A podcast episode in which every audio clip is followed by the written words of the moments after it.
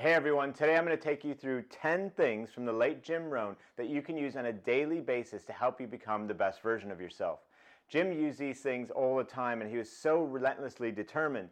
And that determination helped him help millions as an entrepreneur, author, and as a personal development icon.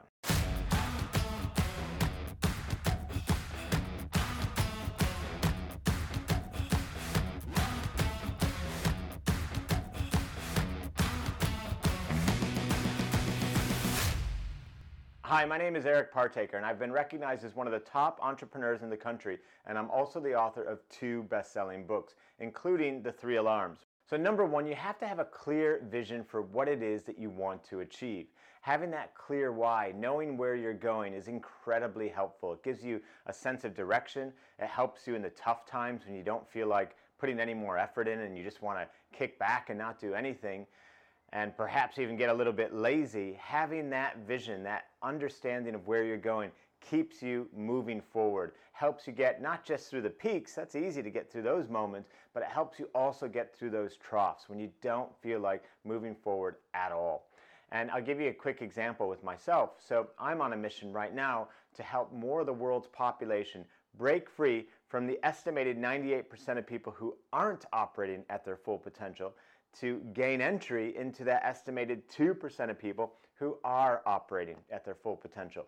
For me, that is has to be like the biggest problem in the world. If we could get more people operating to their fullest capabilities, I reckon that we could solve more of the world's problems. So having that mission helps me keep going even on the days when I don't feel like, you know, doing any work or pressing on. I tie back into that mission. I tie back into that why and it gives me that sense that that sense to keep pushing on you know that that that, that extra courage and, and desire to go even if i don't feel like doing it in that particular day. Number two you have to constantly foster self-belief. Henry ford who invented the model t ford the first mass-produced car he has a great quote. He says if you think you can or you think you can't you're right. And his point being that it's up to you to decide whether or not you we're going to believe in yourself. You know, you can't you can't allow others to give you that self-belief. You know, as the word says, self-belief it must come from within, but the most powerful realization in the department of self-belief that you can come to is the realization that it's just ultimately up to you to decide whether you believe you can or you can't do something. And to say that you can, to believe that you can, doesn't automatically mean that it's going to happen. But to believe that you can also implies that you'll take the necessary actions to foster that self belief, to fortify that self belief, and to give you the confidence to pursue whatever it is that you're trying to do. Henry Ford had incredible self belief. Nobody was asking him to create a mass produced automobile. In fact, Henry said, if I had asked people what they wanted, they would have told me a faster horse. So obviously, he had that self belief, and it was that self belief which gave him the drive to push on and create what became an absolute icon in society and is the primary way that we get around these days with automobiles. Number three, on a daily basis, you have to be checking in with your passion. Are you doing something that you truly love? And if you're not doing something that you truly love, well, how can you bring more passion into what it is that you're doing? Or what can you do to break free from that and to pursue something that you are more passionate about? Now, it's not just passion, though, that helps you in the end. You need passion plus expertise.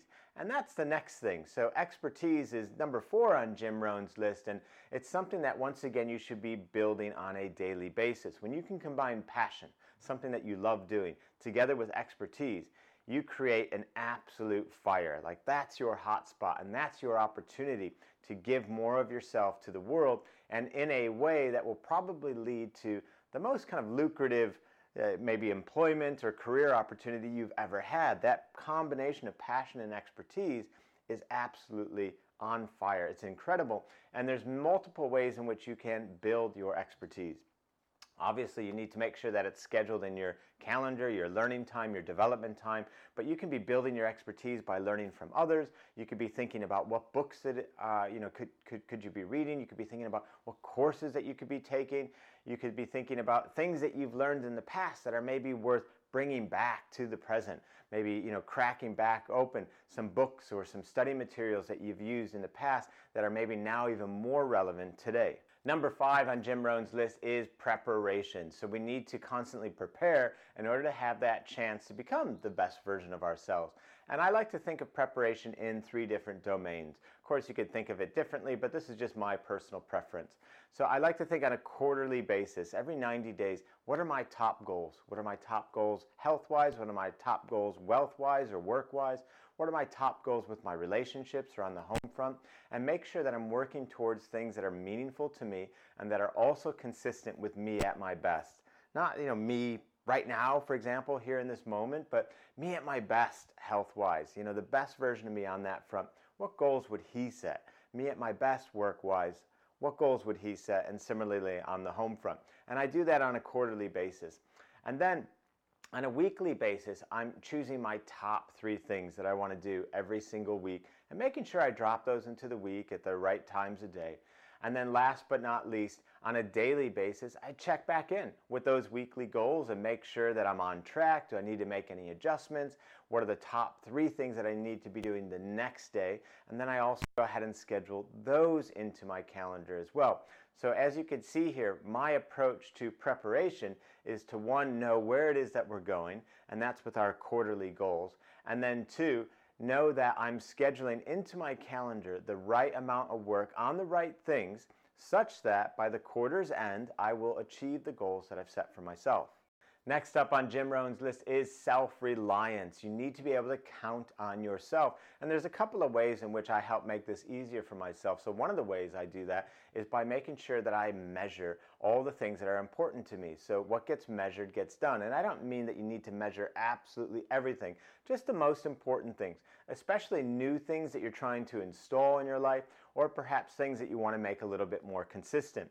So for example, if you're trying to develop on the health front and get into better shape, you might want to measure the number of minutes or the number of times that you go to the gym. Um, and then similarly, if you're trying to write a book, well, maybe measure the amount of minutes or the number of pages that you write per day.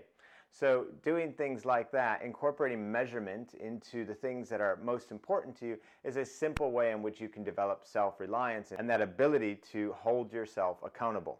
Next up is personal image. You need to be able to see in your mind's eye who are you at your best? What does that version of you look like? How does that version of you behave? And checking in with that on a daily basis, thinking of yourself on multiple dimensions in life, you know, health, again, work, uh, relationships. You at your best in each of those domains, what does that version of you look like? How does that version of you behave? And then as you go through the course of your day, just checking back in lightly with that and asking yourself, is my behavior congruent or not with me at my best, with the personal image that I hope to both have and project to the world? Next up is developing our character your character is think of it as like your cornerstone you know the, what, what people will ultimately you know judge you on. Are you are you a good person? Are you a reliable person? Or are you you know a mean person and somebody that can't be depended upon? And one of the fantastic ways to also build your character is to recognize that character development or fortification or building can also happen in the moment. There's many things that happen to us in the course of the day that maybe we don't agree with or that trigger us or that anger us, and those are all moments to build your character. Before you just jump in into a suboptimal response pattern or act emotionally or have an outburst towards things that don't go your way, what you can do to help develop your character is to simply pause and create a little bit of space between whatever that is that's triggering you and give yourself the opportunity to pick what would be the optimal way to respond to the situation right now. You can even tie that back to your personal image. How would me at my best within this, domain respond to whatever it is triggering you at the moment? And then we come to discipline. If we want to become our best selves, we need to remember that there's a payment required no matter what. And you can either pay through the pain of discipline, nothing comes for free, so you can pay through the pain of discipline or the pain of regret. The pain of regret, of course, comes later when you haven't put the discipline in for whatever it is that you're trying to do. And that pain of regret is always more costly than that pain of discipline. So choose your pain wisely. Discipline is a fantastic thing. It does have a cost. It can feel painful at times, but if you can get into the habit of respecting that that pain of discipline costs far less than the pain of regret, it will serve you wisely. And last but not least, we have performance excellence. So preparation is all well and good, but preparation is nothing without proper execution.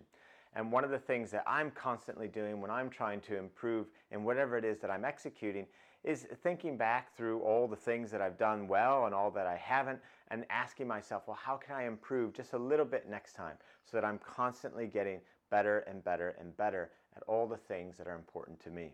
And I'd love to hear from you, so don't forget to leave a comment and a rating as well. And if you'd like to get a copy of my new book, The Three Alarms, please head over to my website at ericpartaker.com. That's E R I C, ericpartaker.com, where you could pick up a free digital copy of my new best selling book, The Three Alarms.